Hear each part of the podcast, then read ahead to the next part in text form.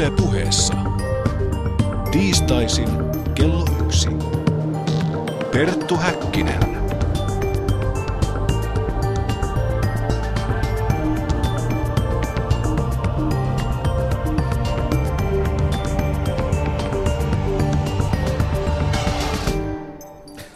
Oikein voitokasta päivää teillä arvon kuulijat. Minä olen Perttu Häkkinen. Kolmisen viikkoa takaperin New York Times nosti esiin presidentti Trumpin neuvonantajan Steve Bannonin vuonna 2014 pitämän puheen, jossa tämä viittasi italialaisen esoterikkoon ja fasistifilosofiin Julius Evolaan. Vuonna 1974 kuollut Evola kirjoitti lukuisia teoksia metafysiikasta, politiikasta, tantrismista, alkemiasta ja magiasta, jotka New York Timesin jutun ansiosta nousivat nyt suurempaan tunnettu, tunnettuvuuteen kuin koskaan aiemmin. Suomessa edes ammattifilosofit eivät aina tunnu tuntevan Evolan ajattelua, mutta nyt asiaan tulee ainakin pieneltä osin muutos. Tänään kanssani studiossa Evolasta keskustelemassa on nimittäin italialaisia uusfasisteja ja ö, punaisia prikaateja tutkinut Anton Monti. Lämpimästi tervetuloa lähetykseen. Kiitoksia. Koska Evola oli myös ennen traditionaalista kääntymystään dadaisti ja futuristi, kertoo kirjallisuuden dosentti Maria Härmänmaa meille futurismin ja politiikan kytkyystä Panu Hietanevan haastattelussa. Mutta nyt, Anton, aloitetaan sinusta oikeastaan kontekstoidaan vähän sitä, missä kohdin sinä tulit tämän italialaisen poliittisen kilvoittelun kentälle. Vietit nuoruutesi Roomassa aikana, jota voitaneen kuvata poliittisen kuohunnan ajaksi. Tuolloin vasemmistolaiset punaiset prikaatit ja uusfasistit olivat näkyviä ja aktiivisia keskenään riitaisia terrorijärjestöjä. Millainen tuo aika oli? Miten sitä voi kuvata nykysuomalaiselle? Eli se aikakausi tunnetaan Italiassa nimellä Lyijyn vuodet ja se kertoo varmasti aika hyvin tarkka, että mistä on kyse. Lyhyesti sanottuna 19 vuoden aikana Italiassa vuodesta 69 vuoteen 88 kuoli 491 ihmistä erilaisissa poliittisen väkivallan teoissa. Ja näitä tekoja oli oikeastaan lähes päivittäin, koska oli myöskin totta kai niin kymmeniä tuhansia lievempiä niin poliittisen väkivallan tekoja. Eli kyllä mä muistan sitä aikakautta erityisesti silloin, kun itse olin politiikassa mukana vuodesta 78 14-vuotiaana poikana hyvin synkkänä aikakautena. Miten sinä ajauduit mukaan tähän liikehdintään? Sinähän olit punaisten puolella, mutta koulutoverisi sitten taas olivat mustapaitojen puolella. Niin miten, miten nuoret ajautuivat tähän toimintaan silloin? Oikeastaan se oli, siinä oli eräänlainen niin automaatti, jonka mukaan Esimerkiksi Roomassa oli punaisia tai mustia kouluja ja jos menit punaiseen kouluun, niin kyllä se varmasti se niin päätös ryhtyä punaiseksi oli hyvinkin, hyvinkin luonnollinen. Toki niissä kouluissa oli sitten aina muutamia uusfasisteja, jotka sitten joutuivat hyvin usein kiusatuiksi väkivallan kohteeksi ja tämän tyyppisiä asioita. Ja toki sitten toisinpäin mustissa kouluissa taas kävi toisille ihmisille. Eli vasemmisto ja äärivasemmistolaisuus ja äärioikeistolaisuus olivat niin voimakkaita liikkeitä, että ne jakoivat todella kansakuntaa siis ihan näin fyysisestikin koululaitoksen kautta. Kyllä, ja sanotaan erittäin voimakkaasti ne, ne jakoi nuorisoa. Eli kyllä ne ihmiset, sanotaan nyt, joka oli 14-25-vuotiaana vuotiaita, niin kyllä se, he olivat se ryhmä, joka oli eniten radikalisoitunut siinä niin yhteiskunnallisessa tilanteessa. No puhutaanpa sitten hivenen Evolan vaikutuksesta tämän ajan uusfasistiseen liikehdintään ja nuorisoliikehdintään. Sinä olet syntynyt vuonna 1964, Evola kuoli vuonna 1974, niin kun sinä liittyit poliittiseen toimintaan, niin oliko hän tunnettu hahmo tuolloin nuorison parissa? Siis oliko, voisiko sanoa näin, elikö hänen muistonsa? No mun ensimmäinen niin mielikuva Evolasta liittyy erään seinäkirjoitukseen, valtavaan seinäkirjoitukseen, joka oli tehty valkoisella maalilla ja siinä luki yksinkertaisesti Evola. Ja mä jäin hyvin hämmästyneenä katsomaan, että mitä tämä nyt oikein tarkoittaa. Ja sitten sitä kautta kysyin joitakin ihmisiltä, että, että kuka tämä Evola on. Ja sitä kautta minulle niin kerrottiin, että mikä oli hänen rooli. Hänen rooli oli hyvin paljon tietysti tämmöinen, että hän toimi taustalla, oli eräänlainen ideologi, että hän ei ollut – varsinainen poliittinen toimija enää niin 60-70-luvulla. Miten Evolaan suhtauduttiin? Nähtiinkö hänet jonkinlaisena guruna tai uusfasismin isähahmona tuolloin Roomassa? Kyllä uusfasistien piirissä hän, hänellä oli kyllä hyvin korkea status, eli häntä pidettiin oikeastaan su, suorana hänen katsottiin edustavan suoraan jatkumoon sekä Mussoliniin että Hitlerin, koska hän oli ollut niin suorassa yhteydessä näihin, näihin henkilöihin. Ja tietysti se, mitä on vielä merkittävämpää, niin hän oli ensimmäisiä e, uusfasistisia teoreetikkoja, joka toi esille myöskin tämmöinen niin sanotun e, hävinneen fasismin, eli ei fasismi, joka on päässyt valtaan Hitler ja Mussolini, vaan esimerkiksi Cornelio Codreanun tai de, de, de Riveran edustamaa Eh, fasismi, joka oli fasismi, joka oli hävinnyt ja jolla oli sitten, johon liittyy myöskin hyvin voimakkaasti tämmöisiä niin kuin, eh, positiivisia piirteitä sen ajan uusfasistien mielestä. Tapasitko noina vuosina ketään vastustajasi, joka olisi tavannut Evolaa?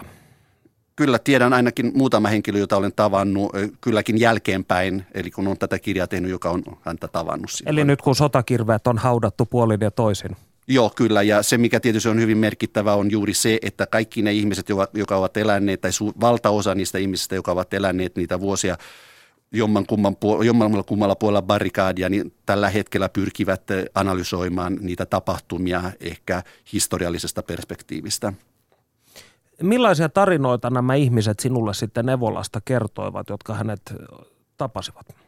No varmasti tämä niin tietyn tyyppinen auktoriteetti – ja viisaus ovat ne piirteet, josta, hänen, josta niin kuin mielellään uusfasistit kertovat. Eli kyllä häntä nähtiin niin kuin hyvin tämmöisenä eh, jonkin sortin niin kuin mysteerisenä hahmona, jolla oli paljon kerrottavaa, jolla, joka, jolla oli jonkinnäköinen hallussa jonkinnäköinen uusfasismin pyhä graali.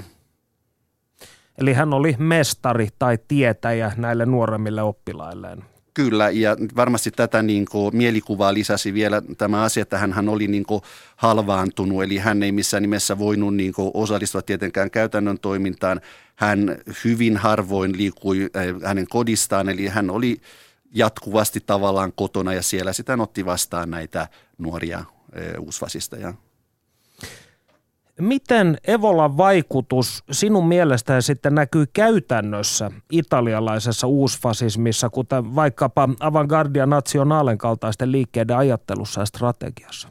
Joo, eli hänen vaikutus oli hyvin suuri sekä Avantgardia Nationalen että Ordine Nuovoon. Ja kyllä se näkyy minun mielestäni niin ensisijaisesti tämmöisenä niin kuin, e, uusfasismina, joka on katkaissut kaiken niin kuin, tämmöisen jatkuvuuden e, kansalli- saksalaisen kansallissosialismiin ja italialaiseen fasismiin. Eli kyllä se uusfasismi saa siinä vaiheessa minun mielestä enemmän tämmöisiä niin kuin, tie, tietyllä tavalla, en nyt sano alakulttuurimuotoja, mutta tavallaan se on hyvin sulkeutunut. Ne ihmiset todennäköisesti ymmärtävät, että he eivät tule koskaan pääsemään valtaan Italiassa ja sen Evola kyllä ymmärtää erittäin hyvin. Eli silloin mennään niin varmasti niisten etsimään niiden omien oppien e, juuria jossain aivan muualta kuin esimerkiksi vaikka Goebbelsissa tai Mussolinissa. Ja silloin se, mikä on minusta hyvin hämmästyttävää, on se, että he katsovat hyvin usein e, eurooppalaisuuden ja eurooppalaisen piirin ulkopuolelle, mitä tällä hetkellä on hyvinkin, voisi olla hyvinkin hämmästyttävää. Esimerkiksi e, Julius Seivola kirjoittaa hyvin paljon islamista, italialaiset uusfasistit kannattivat esimerkiksi arabeja niin kuin monissa, monissa sodissa ja lähi tilanteessa. E, he katsovat myöskin hyvin paljon niin kuin kaukoitään, Japani ja tämän tyyppiset asiat. Eli se, monet, ovat, jotka ovat Evolaa tavanneet, ovat sanoneet, että hän kykeni avartamaan tämän koko niin kuin, uusfasistien maailman katsomaan jonnekin täysin niin kuin, uusiin horisonteihin, mitkä he eivät olleet koskaan edes tajunnut. Nyt pääsimme todella asian ytimeen ja voimme aloittaa perusasioista. Mikä on traditio? Julius Evola joutui 50-luvulla oikeuteen ja häntä syytettiin osallisuudesta fasistiseen toimintaan, mikä on Italiassa kielletty. Hän sanoi, että hän ei ole fasisti, vaan hän edustaa traditiota. Ja fasismi on ollut vain pieni osa tätä traditiota, eikä tavallaan varsinaisesti edusta sitä traditiota kokonaisuudessa. Traditio on kertomus alkuperäisestä maailmasta, miehisestä maailmasta, jossa on hyvin hierarkinen maailma, jossa on hyvin selkeästi jaettu yhteiskunnalliset tehtävät, on sotureita, on pappeja, on työläisiä. Se on tietenkin myyttinen rakennelma, koska kyllä varmasti Evola ymmärsi, että semmoinen maailma ei ole olemassa, mutta se on tämmöinen rakennelma ja Evolan maailman historian selitys on sitä, että kun alun perin on ollut traditio, niin koko historiallinen prosessi on prosessi, joka kuluttaa, joka tuhoaa traditiota. Eli se on eräänlainen perikadon kertomus. Entropian laki. Voisiko sanoa siis, että Evolan keskeisimmät vaikuttimet ovat hindulainen ajattelu kastihierarkioinen ja platonilainen valtion ö, vallan kolmijakomalli? Ehdottomasti kyllä tämä ja aivan ehdoton on ja kyllä niin hindulaisuus on ollut asia, jota italialaiset uusfasistit ovat tutkineet. Eli kyllä, kyllä se näin ehdottomasti on. Viittasit tuossa aiemmin siihen, että Evola ikään kuin itse ymmärsi, että he eivät tule saamaan tällaista maallista valtaa Italiassa. Ja sen takia alkoi jollain tavalla suuntautua tällaiseen absoluuttisen yksilön transcendenttiin eh, ajatteluun jopa. Niin näetkö, että tämä oli toisaalta tietynlaista surutyötä – siitä, että nämä hänen ihan noimaansa, ainakin jossain määrin, hän ei nationalisti ollut, mutta esimerkiksi kansallissosialismiin suhtautui kuitenkin huomattavasti lämpimämmin kuin vaikkapa kommunismiin. Ja fasismiin suhtautuu lämpimästi, vaikka ei täysin allekirjoittanutkaan kaikkia se teore- teoreemoja. Niin uskotko, että hän teki tietynlaista surutyötä ja siirsi tämän todellisuuskäsityksensä jollain tavalla esoteerisimmille tasoille? Mm itse asiassa en ehkä ole ihan samaa mieltä. Kyllä mun mielestä hänessä ja italaisuusfasismissa on hyvin selkeä niin kuin murtuma siihen eh, historialliseen fasismiin. Ja eh, siihen sitten yhdistyy kaksi asiaa. Yksi on tietysti tämmöinen niin yksilön, eh, vahvan yksilön kultti, joka on varmasti hyvin voimakkaasti läsnä koko niin uudessa, uuden fasismin kaaressa Italiassa. Eli uusfasistilta vaaditaan paljon. Hänen pitää olla fyysisesti ylivoimainen, hän pitää olla hyvin rauhallinen, hänen pitää olla e, älykäs ja lukenut. Eli tavallaan ne vaatimukset, jotka Evola asettaa niin omille, omille seuraajille, ovat hyvin, hyvin tarkoja, hyvin vaativia. Ja tavallaan tässä mielessä niin tämä absoluuttinen yksilö on myöskin sitten poliittinen aktivisti tai voi olla poliittinen aktivisti. Eli hän ei pelkästään äh, halaja tänne muuttumattomaan platoniseen ideoida maailmaan, vaan tarkoitus on tehdä myös, ö, saada aikaan tämä vastavallan kumous tällä fyysisellä puolella. Kyllä, ja termi vastavallankumous on juuri se oikea termi. Eli hän näkee, että, että maailman historiassa, historiassa alussa on tämä hierarkkinen miehinen maailma, traditio. Sen jälkeen tulee erilaisia historiallisia vaiheita, jossa siirrytään ö, esimerkiksi kauppiaiden maailmaan, siitä sitten siirrytään porvarilliseen maailmaan. Hän näkee, että porvarillinen maailma tulee muuttumaan kommunismiksi ja hän siinä vaiheessa, missä tämä porvarillinen maailma muuttuu kommunismiksi, niin hän näkee, että se on paikka, missä historian kulku pitää jollakin tavalla pysäyttää. Ja hän selkeästi niin näkee sen, että että porvarinen maailma ei tietenkään ole se maailma, mitä hän haluaa, mutta se on pienempi paha siihen proletarisaation tai kommunismiin, joka on niin juuri tulossa. Ja se on se kohta, missä tavallaan tämä yksinäinen, absoluuttinen yksilö nousee seisomaan Euroopan raunioilla ja puolustamaan sitä maailmaa, jota hän kuitenkin samanaikaisesti vihaa. Eli tietyllä tavalla hän ajautuu paradoksiin. Kyllä, ja se paradoksi on, tämä ei ole mikään filosofinen paradoksi, se on paradoksi, joka sitten näkyy Italiassa siinä, että 60-luvun taiteessa silloin, kun radikaali vasemmisto nousu on, alkaa, alkaa näkymään, niin kyllä hyvin selkeästi hän vie tietyt sektorit, ei kaikki sektorit, tietyt sektorit uusfasisteista priorisoimaan niin kommunismin vastustamiseen. Ja myöskin katsoo, että sitä voidaan tehdä liittoutumalla tiettyyn valtion osien kanssa, esimerkiksi poliisivoimien tai asevoimien kanssa. Evola ei kuitenkaan nauttinut uusfasistien jakamatonta ihailua. Eräänkin kerrotaan todenneen Evolan nähtyään, hän vaikutti pyörätuolissa istuvalta homolta, jolla oli päällään kirkkaan keltainen villapusero. Eli toisin sanoen, oliko Evolakin siis uusfasismin keskellä mielipiteitä jakava hahmo? Kyllä, siis italialainen uusfasistinen liikehän on ollut, oikeastaan voidaan sanoa, että se on ollut jakaantunut noin näin karkeasti sanottuna kolmeen osaan. Eli on tämä traditiota, traditiota kannattava puoli, jota Evola varmasti edustaa ja jossa on hänen niin kuin, tukijat, ensisijaisesti varmasti semmoinen henkilö kuin Pino Rauti, sitten myöskin Franco Freda.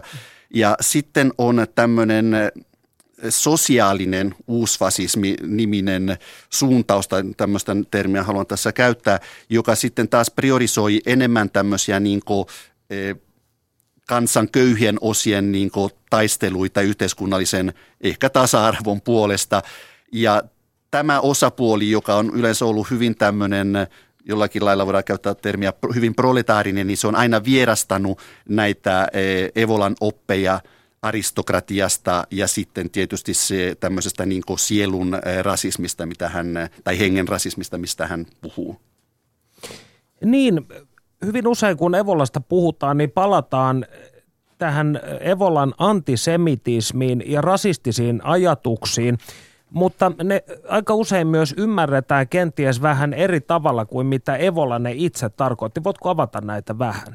No tietysti Evolan Evolan ajattelu muuttuu vuosien saatossa, eli kyllä se, mitä Evola kirjoittaa vuonna 1938-1939 on täysin linjassa niin eh, fasismin eh, rotulakien kanssa. Hän on sitten jälkeenpäin myöskin niin irtisanoutunut niistä, niistä näkemyksistä. Hänen niin ajattelussa tapahtuu, hänen ajattelun ehkä semmoinen kulmakivi on se, että hän ajattelee, että maailma on – juutalaistunut. Ja hän tällä tarkoittaa sitä, että porvariset arvot, porvarinen maailma, tämmöinen niin kulutusyhteiskunta ja niin poispäin on jo vallalla. Niin hän tässä vaiheessa ikään kuin häneltä siirtyy täysin niin syrjään tämä niin antisemitistinen aspekti, koska hän tavallaan on sitä mieltä, että tämä on jo toteutunut. Eli modernisaatio on sama asia kuin kapitalismin toteutuminen ja hänen mielestä sama asia kuin Kali Kyllä. Ja tässä vaiheessa hän sitten niin tavallaan asettuu niin kommunismia vastaan ja 60-luvun tai 60-70-luvun taitteessa hänelle myöskin nousee tietyt positiot, jotka kohdistuvat esimerkiksi niin afrikkalaisia kansoja vastaan ja erityisesti niin Amerikan mustien vapautusliikkeitä vastaan. Että tämä, niin kuin, tavallaan siinä on tämmöinen hyvin selkeä niin kuin, kaari hänen niin kuin, ajattelussa. Hän toki niin kuin, jossain kirjoituksessa 70-luvulla toteaa, että Italiassa tämmöisiä rodullisia ongelmia ei ole. Ilmeisesti hän tarkoittaa sitä, että, että Italia oli siihen aikaan hyvin yhtenäinen, yhtenäinen kansa.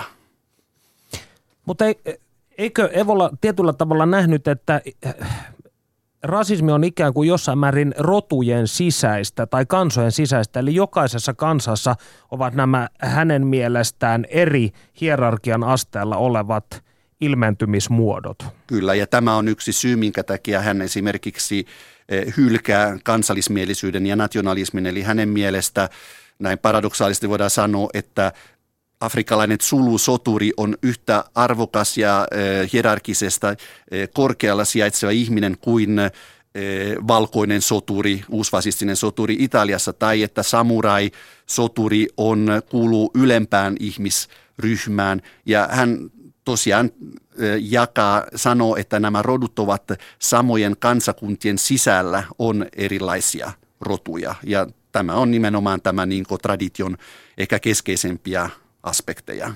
Hän oli siis aristokraatti, joka halveksi porvarillista yhteiskuntaa. Kyllä, ja hän oli myöskin aristokraatti, joka sanoi, että työ on ehkä alempaa, alem, alin asia, mikä ihminen voi tehdä. Eli kyllä hyvin, ja sotiminen korkein. Ja sotiminen korkein, kunhan se on soturin sotaa eikä sotilaan sotaa. Eli kyllä siinäkin hän arvostaa hyvin korkealle sammurain kaltaisia sotureita ja hän taas suhtautuu hyvin negatiivisesti tämmöiseen massasotimiseen. Kinastellaan öljystä tai maa-alueesta ja tämän tyyppistä. Kyllä, ja toki sitten tietysti yksi ristiriita on, että hän hyvin selkeästi sanoo, että tämä sodan porvarilliset muodot, uudet muodot ovat hyvin kielteisiä, mutta hän on myöskin sitä mieltä, että ehkä armeija on ainoa laitos nykymaailmassa, jossa on olemassa jonkinnäköinen hierarkia, jossa totellaan ja eritoten myöskin se, että ainakin siihen aikaan se oli hyvin miehinen maailma. Eli hän kuitenkin valitsee aina sen pienimmän pahan.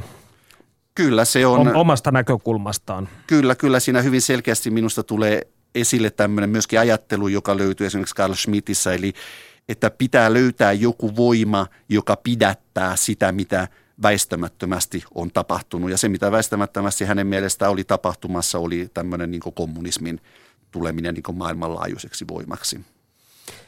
No Evolalle maailman historia oli kaauksen ja järjestyksen manikialainen taistelu, okkulttinen sota.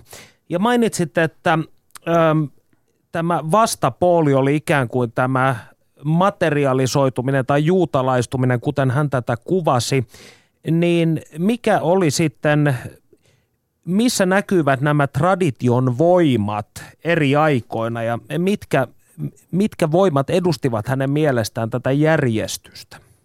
No tässä nimenomaan varmasti hänen rooli siinä, että hän pystyy niin avartamaan uusfasistien niin maailmaa, siitä kapeasta maailmasta, mitä esimerkiksi Italiassa heillä oli, niin nimenomaan hän tuo esille vaikka nyt samuraitosta on puhuttu, myöskin tietysti japanilaiset kamikatset, hän puhuu myöskin Amerikan intiaaneista. Hän puhuu, monenlais, hän puhuu hyvin positiivisen sävyyn islamilaisesta pyhästä sodasta – Eli kyllä hän niin hyvin voimakkaasti löytää niitä voimia vähän niin kaikkialla, koska kyse ei ole siitä, että olisi kansallissosialistinen tai fasistinen vallankumous tai sota käynnissä, vaan hän näkee, että on käynnissä tämmöinen globaali, universaalinen sota, joka on ainoa ollut olemassa, jossa on traditio ja tradition vastaiset voimat. Ja hyvin kiinnostavaa nykypäivän näkökulmasta on sellainen näkemys, mitä hän esittää 60-luvulla, kun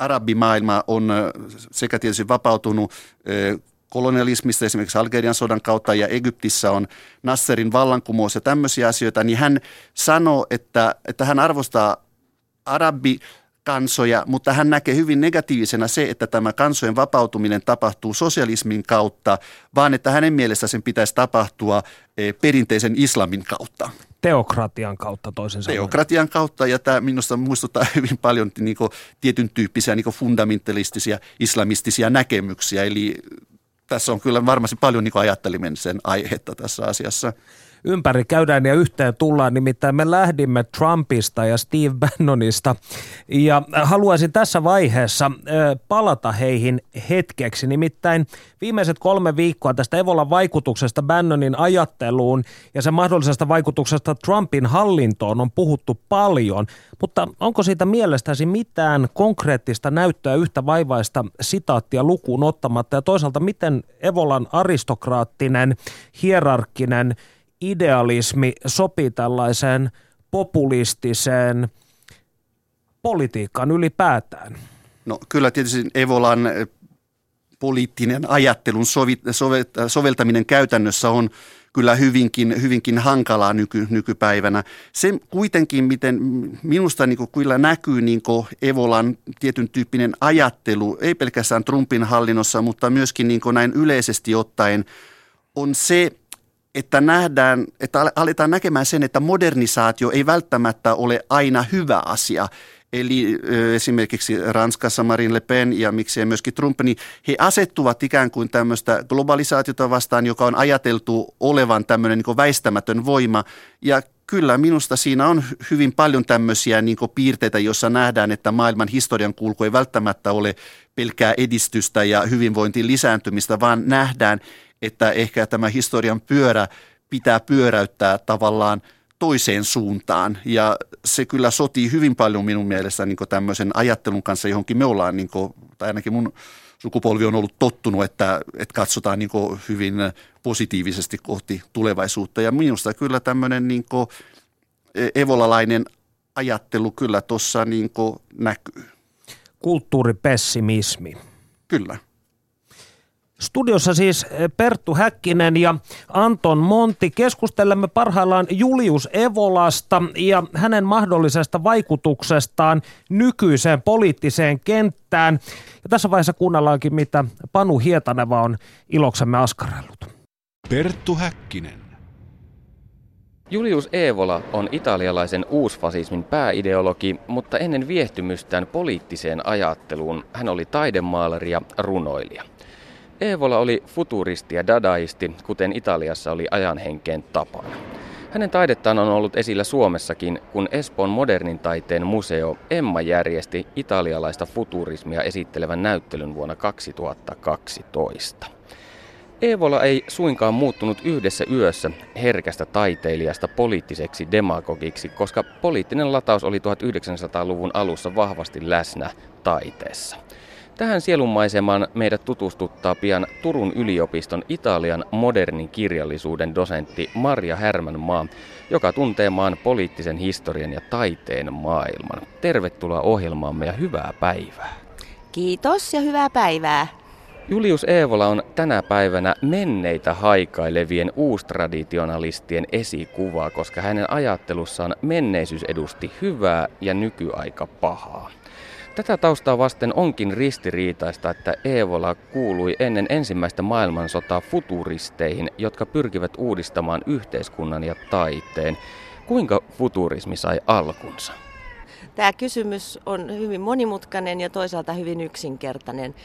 Käytännöllisesti katsoen futurismi sai alkunsa, alkunsa sillä tavalla, että Filippo Tommaso Marinetti vuonna 1909 julkaisi futurismin ensimmäisen manifestin parisilaisessa päivälehdessä Le Figaro.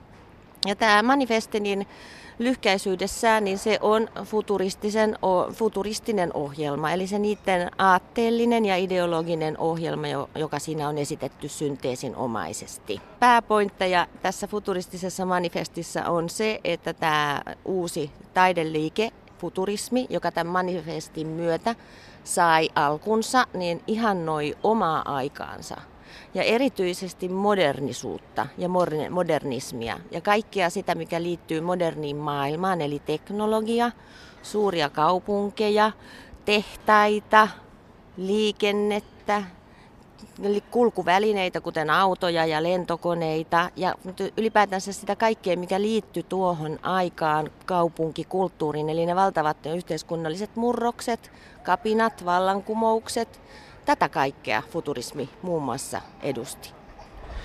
Mikä tämä Marinetti oli miehiään? Oliko hänellä jonkinlaisia esikuvia, jotka vaikuttivat hänen ajatteluunsa? Varmasti hänellä on ollut esikuvia, mutta ö, tyylilleen uskollisesti hän kielsi kaikkien esikuvien olemassaolon, koska hän oli luomassa jotain aivan uutta. Tällä tavalla hän propagoi ja mainosti futurismia. Eli näistä esikuvista on vaikea sanoa mitään tota, ö, esimerkiksi Espanjassa kyllä on, oli julkaistu manifesti nimeltä El Futurismo ennen tätä Marinettin futuristista manifestia. Ja samoin kyllähän tätä mielenkiinnon kohdetta uutta, uutta maailmaa ja teknologiaa ja teollisuutta kohtaan oli toki ollut aikaisemmin. Ja toisaalta kubismi oli jo aikaisemmin rikkonut visuaalisessa taiteessa tämän katsantokannan ja hajottanut sen kuvan moneen eri osiin. Eli se esimerkiksi, mitä futuristit toi kuvaamataiteeseen, niin se oli liike. Eli siinä, missä kubismi kuvaa yhtä esinettä monesta eri näkökulmasta, niin futurismi kuvaa sitä liikkeessä. Pikaisella vilkaisulla kiinnitin huomioni siihen, että futuristit olivat lähes poikkeuksetta miehiä. Oliko tämä sattuma, oliko minun otantani vain liian suppea vai oliko mukana myös naisia? Mielestäni sinun otantasi on ollut täysin suppea, koska tota, toki nämä kuuluisimmat futuristit olivat miehiä, niin kuin esimerkiksi kun ajatellaan näitä taidemaalareita, kuten Umberto Boccioni tai Gino Severini, Enrico Prampolini, mitä tulee tähän myöhäisempään futurismiin, mutta tota, mä näkisin sen näin, että niitä, nämä miehet, ää, se oli vaan niin kuin ajan hengen mukaista, että miehet pääsivät helpommin pidemmälle taiteessa kuin mitä naiset, mutta naisia oli alusta saakka mukana tässä futurismissa. Eli ihan ensimmäisenä futurismin alkuvuosina Valentin de Saint-Point kirjoitti futuristisen naisen manifestin. Sen jälkeen siellä on ollut erilaisia kuvaamataiteilijoita ja kirjailijoita, kuten esimerkiksi Enif Robert, jonka kanssa Marinetti kirjoitti romaanin nimeltään Il ventre, un, un ventre di donna, eli naisen maha. Ja sitten toki Marinettin oma vaimo, Benedetta Kappa-Marinetti, joka oli sekä kuvataiteilija että runoilija. Ja näistä tota, pariskunnan kirjeenvaihdosta käy ilmi se, että Marinetti nimenomaisesti kehotti ja kannusti tätä Benedettaa tekemään taidetta, kun Benedetta vaan kärsi päänsärystä ja olisi ehkä mieluummin vaan lepäillyt sohvalla sieltä tuli noottia, että onko nyt kirjoitettu tänään mitään, etkö ole vielä nyt ryhtynyt maalaamaan. Että, että siis tämä suhtautuminen naiseen on ollut erittäin ristiriitainen tässä futurismissa alusta saakka, mutta niitä naisia on ollut mukana. Millainen oli tämä ristiriitainen suhtautuminen naisiin ja naiseuteen? No toisaaltahan tota, jo siinä futurismin ensimmäisessä manifestissa niin Marinetti ilmoittaa halveksivansa naista. Mutta kun, tätä, kun Marinettin tekstiä tulkitaan, niin siinä pitäisi aina pitää mielessä kuitenkin se, että mikä on retoriikkaa ja mitä se ihminen oikeasti ajatteli. Esimerkiksi tämä naisen halveksunta kun mä nyt olen perehtynyt Marinettin elämään ja tähän futurismin historiaan, niin mä en kuuna päivänä voisi sanoa, että hän halveksi naista. Päinvastoin. Eli se, mitä se tarkoitti sillä naisen halveksunnalla, mikä lukee, se on mustaa valkoisella siinä futurismin ensimmäisessä manifestissa, niin mä tulkitsen sen sillä tavalla, että siinä halveksitaan sitä romanttisen kirjallisuuden kuvaa naisesta ja romantiikan suhtautumista naiseen. Täm, näin minä sen näkisin. Hetki sitten puhuimme siitä, että futurismi toi kuvataiteen muotokieleen liikkeen ja vauhdin, mutta millaista oli esimerkiksi futuristinen kirjallisuus? Futuristinen kirjallisuus ei ole valitettavasti levinnyt kansainvälisesti kovinkaan laajalle. Sitä on erittäin vähän käännetty. Tästä on työsarkaa yhdelle sun toisellekin kääntäjälle. Muun muassa äh, Marinettin ensimmäinen romaani Mafarka il futurista, Mafarka futuristi, se on käännetty englanniksi ja todennäköisesti ranskaksi, mutta ei näille pienemmille kielille, ei varmaan edes saksaksi, että se odottaa myös suomentamista. Mutta tota, äh, Marinetti siis pyrki myös uudistamaan kirjallisuuden ja äh, hän kirjoitti siitä lukuisia eri manifesteja – että miten tätä kirjallisuutta pitää ö, uudistaa. Ja muun muassa ö, näitä pointteja on, että sieltä kirjallisuudesta pitää hävitä psykologia, koska tota, nykymaailma on pintapuolista. Ei nykymaailmassa voi perehtyä ihmisen psyykkeeseen, vaan se täytyy olla pinnallista, nopeata kuvaamista. Ja tähän pinnallisen nopeaan kuvaamiseen hän kehitti myös oman kielen, Eli toisin sanoen verbejä pitää käyttää perusmuodossa, adjektiiveja erittäin rajoitetusti, kaikki välimerkit, pisteet, pilkut, puolipisteet, kaksoispisteet pois. Eli että siitä syntyy semmoinen ajatuksen virta. Tämä kuulostaa korvissani sellaiselta kieleltä, jota tämän päivän nuoriso käyttää kommunikoidessaan sosiaalisessa mediassa. No kuule, tämä on yksi näitä mun suuria teesejä, että Marinetti oli monessa suhteessa omaa aikaansa edellä. Ja myös, jos me ajatellaan nyt esimerkiksi tekstareita, niin kyllähän me siellä supistellaan sanoja ja sitten me käytetään matemaattisia symboleja korvaamaan kirjaimia ja jopa kokonaisia sanoja. Niin tämä oli kanssasi osa Marinettin kielellistä uudistusta. Sinulla on mukanasi runon pätkä, joka on futuristista kirjallisuutta par excellence. Kertoisitko hieman, mitä on luvassa? Tässä on tota yksi Marinettin ensimmäisiä runoteoksia nimeltään Tsang Tum Tum. Tämä on julkaistu vuonna 1912 vain ja ainoastaan italian kielellä. Tämä runoteos on saanut inspiraationsa Bulgarian ja Turkin välisestä sodasta 1912-1913, kun Marinetti oli siellä sodassa sotakirjeen vaihtajana. Ja tota, mä luen tästä runoteoksesta osan runosta nimeltä Bombardamento, eli pommitus, jossa siis Marinetti välittää tällä omalla futuristisella kielellään kuvaa Adrianopoliksen kaupungin pommituksesta. Adrianopolin ympärillä plus pommitus, plus orkesteri, plus kolossin kävely, plus laboratorio, heijastusten samankeskisten ympyröiden laajentuminen, väärennös, kaikuja, naurin purskahduksia, pieniä tyttöjä, kukkia, höyryn vihellyksiä, Odotuksia, höyheniä, tuoksuja, löyhkiä, ahdistuksia. Loputon, yksitoikkoinen, vakuuttava, nostalginen.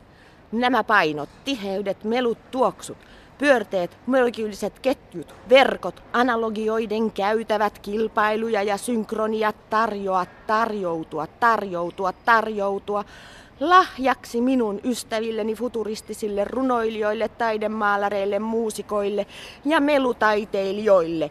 Tsang, tum, tum, tsang, tsang, tum, ta ta ta ta ta ta ta ta, pik, pak, pam, pak, pak, pik, pam, pak, pak. Uu, tsang, tum, tum, tum, tum. Perttu Häkkinen. Futurismi oli myös musiikin liike. Millaista on futuristinen musiikki? Futuristinen musiikki on äh, parhaimmillaan melutaidetta. Nimittäin äh, myös musiikin piti saada inspiraationsa nykyisestä, tai siis modernista maailmasta ja modernin maailman kaoottisuudesta ja maailman menus, melusta. Ja tätä melutaidetta ryhtyi kehittämään taiteilija ja säveltäjä Luigi Russolo – ja hän kehotti, äh, kehitti, eli keksi tätä omaa musiikkiaan varten äh, koneita, joita hän kutsui nimeltään intonarumori, eli melukoneita olisi ehkä sinne paras suomennos. Ja hän 1900-luvun alussa hän sitten kiersi ympäri Eurooppaa näiden intonarumoriensa kanssa pitämässä konsertteja. Ja nämä käytännössä katsoen nämä koneet tuottavat erilaista hälyä ja erilaista melua. Jos futurismin muutoksen kaipuu on ristiriidassa Eevolan ajattelun kanssa, niin suhtautuminen sotaan ei, koska Eevolan mielestä sota oli lähtökohtaisesti hyvä asia. Mitä futuristit yleisesti ajattelivat sodasta? Haluamme ylistää sotaa maailman ainoaa hygieniaa, kirjoitti Marinetti futurismin ensimmäisessä manifestissa. Ja tämä sodan ihannointi on toki musta luku koko futurismin historiassa. Ja tavallaan voidaan sanoa, että se futurismin tarina päättyi tähän sodan ihannointiin laajemmassa merkityksessä. Eli tota, tämä sodan ihannointi on läsnä futurismissa ihan siitä alusta saakka, siitä manifestista läht- ensimmäisestä manifestista lähtien. Ja ö, retorisella tasolla Marinetti ihaili sitä sotaa ja sitten hän katsoi, että sen sodan myötä niin voidaan tehdä tabula raasa koko maailmasta. Tämän takia se on niin se hygienia, että pommitukset tuhoavat kaiken ja sitten alkaa uuden rakentaminen. No tämä oli sitä retoriikkaa, mutta itse asiassa ei hän nyt mikään hullu ollut. Eli silloin toisen maailmansodan aikaan, kun liittoutuneet pommitti, pommittivat varsinkin Pohjois-Italian kaupunkeja, niin ei Marinetti missään tapauksessa ollut tyytyväinen tähän. Sitten voidaan kysyä, että miksi tämmöinen sodan ihannointi. Ja mun mielestä tämäkin kumpuaa siitä ää, ajan poliittisesta tilanteesta.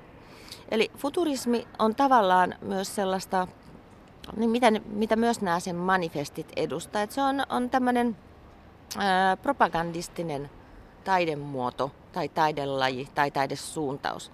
Eli toisin sanoen taidetta käytetään edistämään jotakin ideologiaa.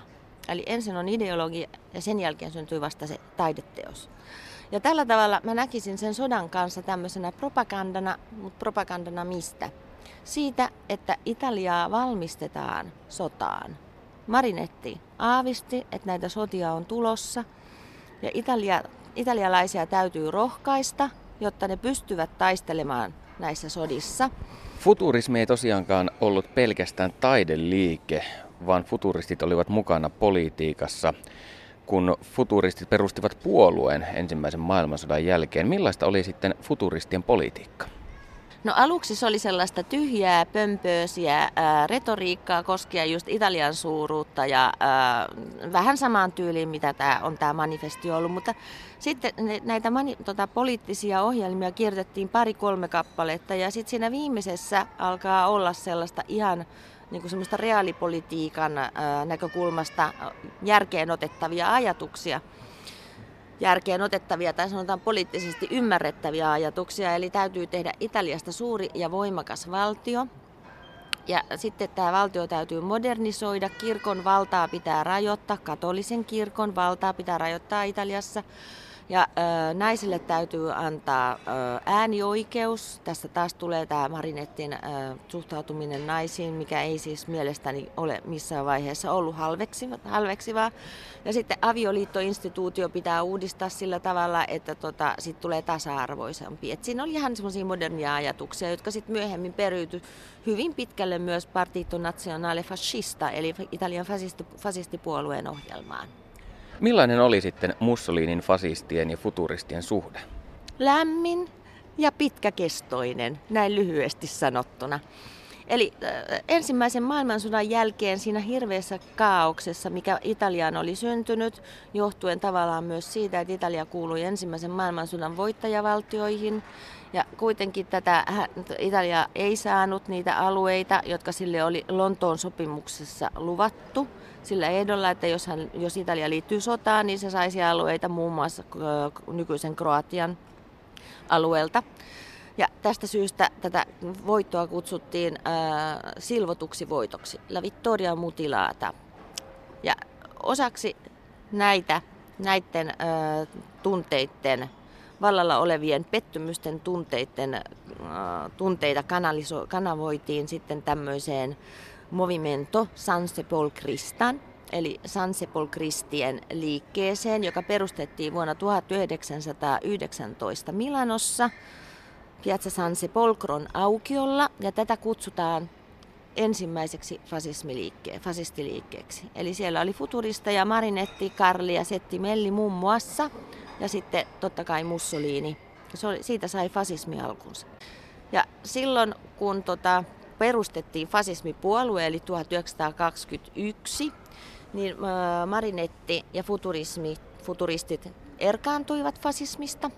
Mutta sen jälkeen, kun ne tajus, että Mussolini on tosissaan, että se on menossa valtaan, niin kuinka ollakaan ne liittyivät siihen fasistipuolueeseen. Ja Marinetti säilyi tälle puolueelle uskollisena kuolemaansa saakka. Tämä uskollisuus maksoi sitten tota, hän, futurismin maineen ja koko ö, futurismin perinnön, koska sitten kun ö, liittoutuneet nousivat Italiaan, saksalaiset perustivat Pohjois-Italiaan tämän nukkevaltion Saloon tasovallan, jonne pelastettiin kaikki entiset ö, tai kaikki fasistijohtajat, mukaan lukien myös Marinetti. Niin Marinetti kuoli siellä joulukuussa 1944, vajaa puoli vuotta ennen kuin Mussolini telotettiin. Ja tämä oli ilmeisesti myös naula futurismin arkkuun. Kyllä, koska tuota, Marinetti ei suinkaan ollut mikään passiivinen tässä fasismi, tota, fasistipuolueessa.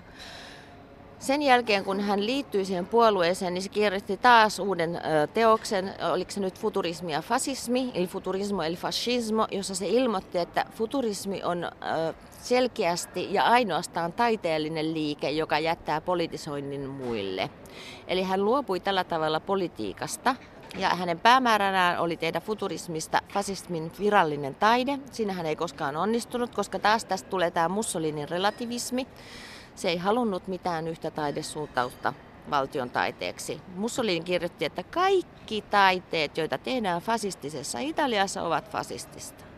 Siellä ei ollut myöskään mitään semmoista samanlaista kampanjaa modernia taidetta vastaan kuin mitä oli Saksassa. Ja sen lisäksi vielä Marinetti oli äh, tota, äh, tämän fasistipuolueen propagandisti. Eli erityisesti äh, propagandista dello Stato nel caso di guerra, eli äh, sotapropaganda päällikkö siinä tapauksessa, että sota syttyisi. Ja hän oli vannoutunut fasisti. Siitä ei pääse mihinkään. Sitä on ihan turha kieltää. Ja tota, näinhän siinä kävi, että sitten kun tota, ensimmäinen, anteeksi, toinen maailmansota päättyi, Marinetti oli kuollut, niin oli kuollut Mussolinikin, niin futurismista ei puhuttu. Italiassa ei ollut toisen maailmansodan jälkeen yhtään mutta fasistia, ei siellä ollut futuristiakaan. Ja tämä liike käynnisti katsoja niin haudattiin 80 vuodeksi. Eli 60-luvulla alkoi tulla ensimmäisiä nota, tutkimuksia vasta tästä futurismista. Perttu Häkkinen. Ja kiitos Panu Hietanevalle. Studiossa Perttu Häkkinen ja Anton Monti jatkavat Julius Evolan elämän ja filosofian selvittelyä. Evola kannatti apoliteiaa, oppi jonka mukaan politiikka oli turhaa ja siitä oli jättäydyttävä pois. Miksi? Hän näki, että että politiikalla on tämmöinen niin korruptoiva merkitys. Mä en käytä nyt tätä termiä niin rahallisesti korruptoiva, vaan että korruptoi ihmisten sielua ja olemista. Ja hän niin kuin tavallaan ajattelee, että on vetäydyttävä tämmöiseen niin tietyn tyyppiseen askeesiin ja toimittava sankarillisesti, eh, ehkä soturimaisesti, mutta ilman tavallaan tämmöisiä niin kompromisseja tai kontakteja niin kuin todellisuuteen. Eli lähinnä hän varmasti ajattelee tätä asiaa niin, että kyseessä on kaunis ele, on rohkea ele, tämän tyyppisiä asioita. Ja tätä oppia on kyllä Italiassa hyvin paljon arvosteltu tai on ehkä vihjattu siihen, että tämä on ehkä mahdollistanut sen, että jotkut nuoret tai useat nuoret ovat omaksuneet tämmöisen toimi, politiikan toimintamallin, jossa ihmiselämällä ei ole merkitystä. Ja sekä oikealla että vasemmalla. Että nämä poliittisen väkivallan käyttö Italian vuosina on tapahtu molemmilta osapuolilta, että ei voida sanoa, että siellä on yksi osapuoli, joka on väkivaltainen ja toinen, joka ei. Eli minun mielestäni niin tätä, tätä, ajat, tätä Evolan ajatusta, joka, jossa hän puhuu tavallaan tämmöisestä niin vetäytymisestä sivuun tai ylös, niin siinä voi sisältyä myöskin tämmöinen momentti, jossa sitten voidaan tehdä asioita, koska ollaan hyvin tämmöisessä irrationaalisessa maailmassa, jossa sitten vain niin eleellä on merkitys. Eli ulkoparlamentaarisen jonkinlaisen ekstaattisen taistelun ihanne. Kyllä, ja sitten meidän pitää myöskin huomioida se asia, että Italiassa hyvin selkeästi 60-70-luvulla ja 80-luvulla vielä – uusfasistit ovat eh, ihan vähemmistö. Ja kaikki ne kertomukset, jotka tulee niin eh, uusfasisteilta, eh, aktivisteilta, on aina kertomus siitä, että he ovat vähemmistö, heitä sorretaan, he eivät saa puhua, he eivät saa kertoa omista ajatuksista yhtään mitään. Ja monet ovat sanoneet, että he ryhtyivät uusfasisteiksi sen takia, että he eivät voineet sietää tämmöistä maailmaa, missä monet pakottavat joitakin yksilöitä ajattelemaan – tavallaan tämmöisellä niin standarditavalla. Eli siellä on hyvin tämmöinen niin kiinnostava mekanismi, jossa ikään kuin lähestytään asiaa niin vähemmistön näkökulmassa, joka tietysti on ehkä uusfasistille teorialle ehkä hieman niin vierassa.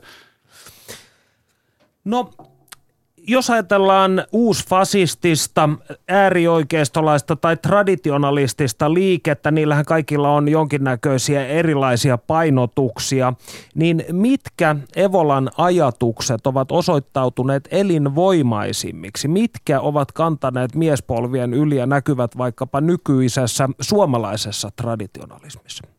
No kyllä minusta niin tietysti tämä ensimmäinen asia on tämä niin tulkinta historiasta eräänlaisena niin perikatona, eli siellä on tietty alku ja sitten jatkuvasti tulee tekijöitä, jotka, jotka tuhoaa sitä alkuperäistä sankarillista maailmaa.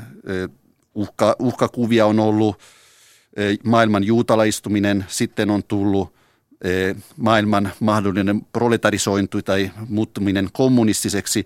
Ja sitten kun näitä uhkia on torjuttu, niin ainahan sitten tulee uusia uhkia ja tällä tavalla hyvin selkeästi on ehkä nähtävissä, että se uhka nähdään eh, olevan, eh, mun käsittääkseni islam nähdään hyvin voimakkaasti tämmöisenä niin uhkana. Tämän hetkisenä.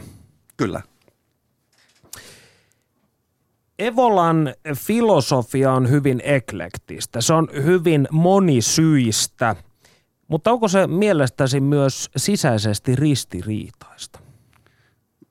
Mä en, mä en näkisi, että, se, että hänellähän ei ole niin varsinaista filosofista järjestelmää. Eli siellä on, siellä on paljon ajatuksia, jotka on poimittu siellä sun täältä, eli siitä ei synny missään nimessä mun mielestä semmoinen niin eheä kokonaisuus.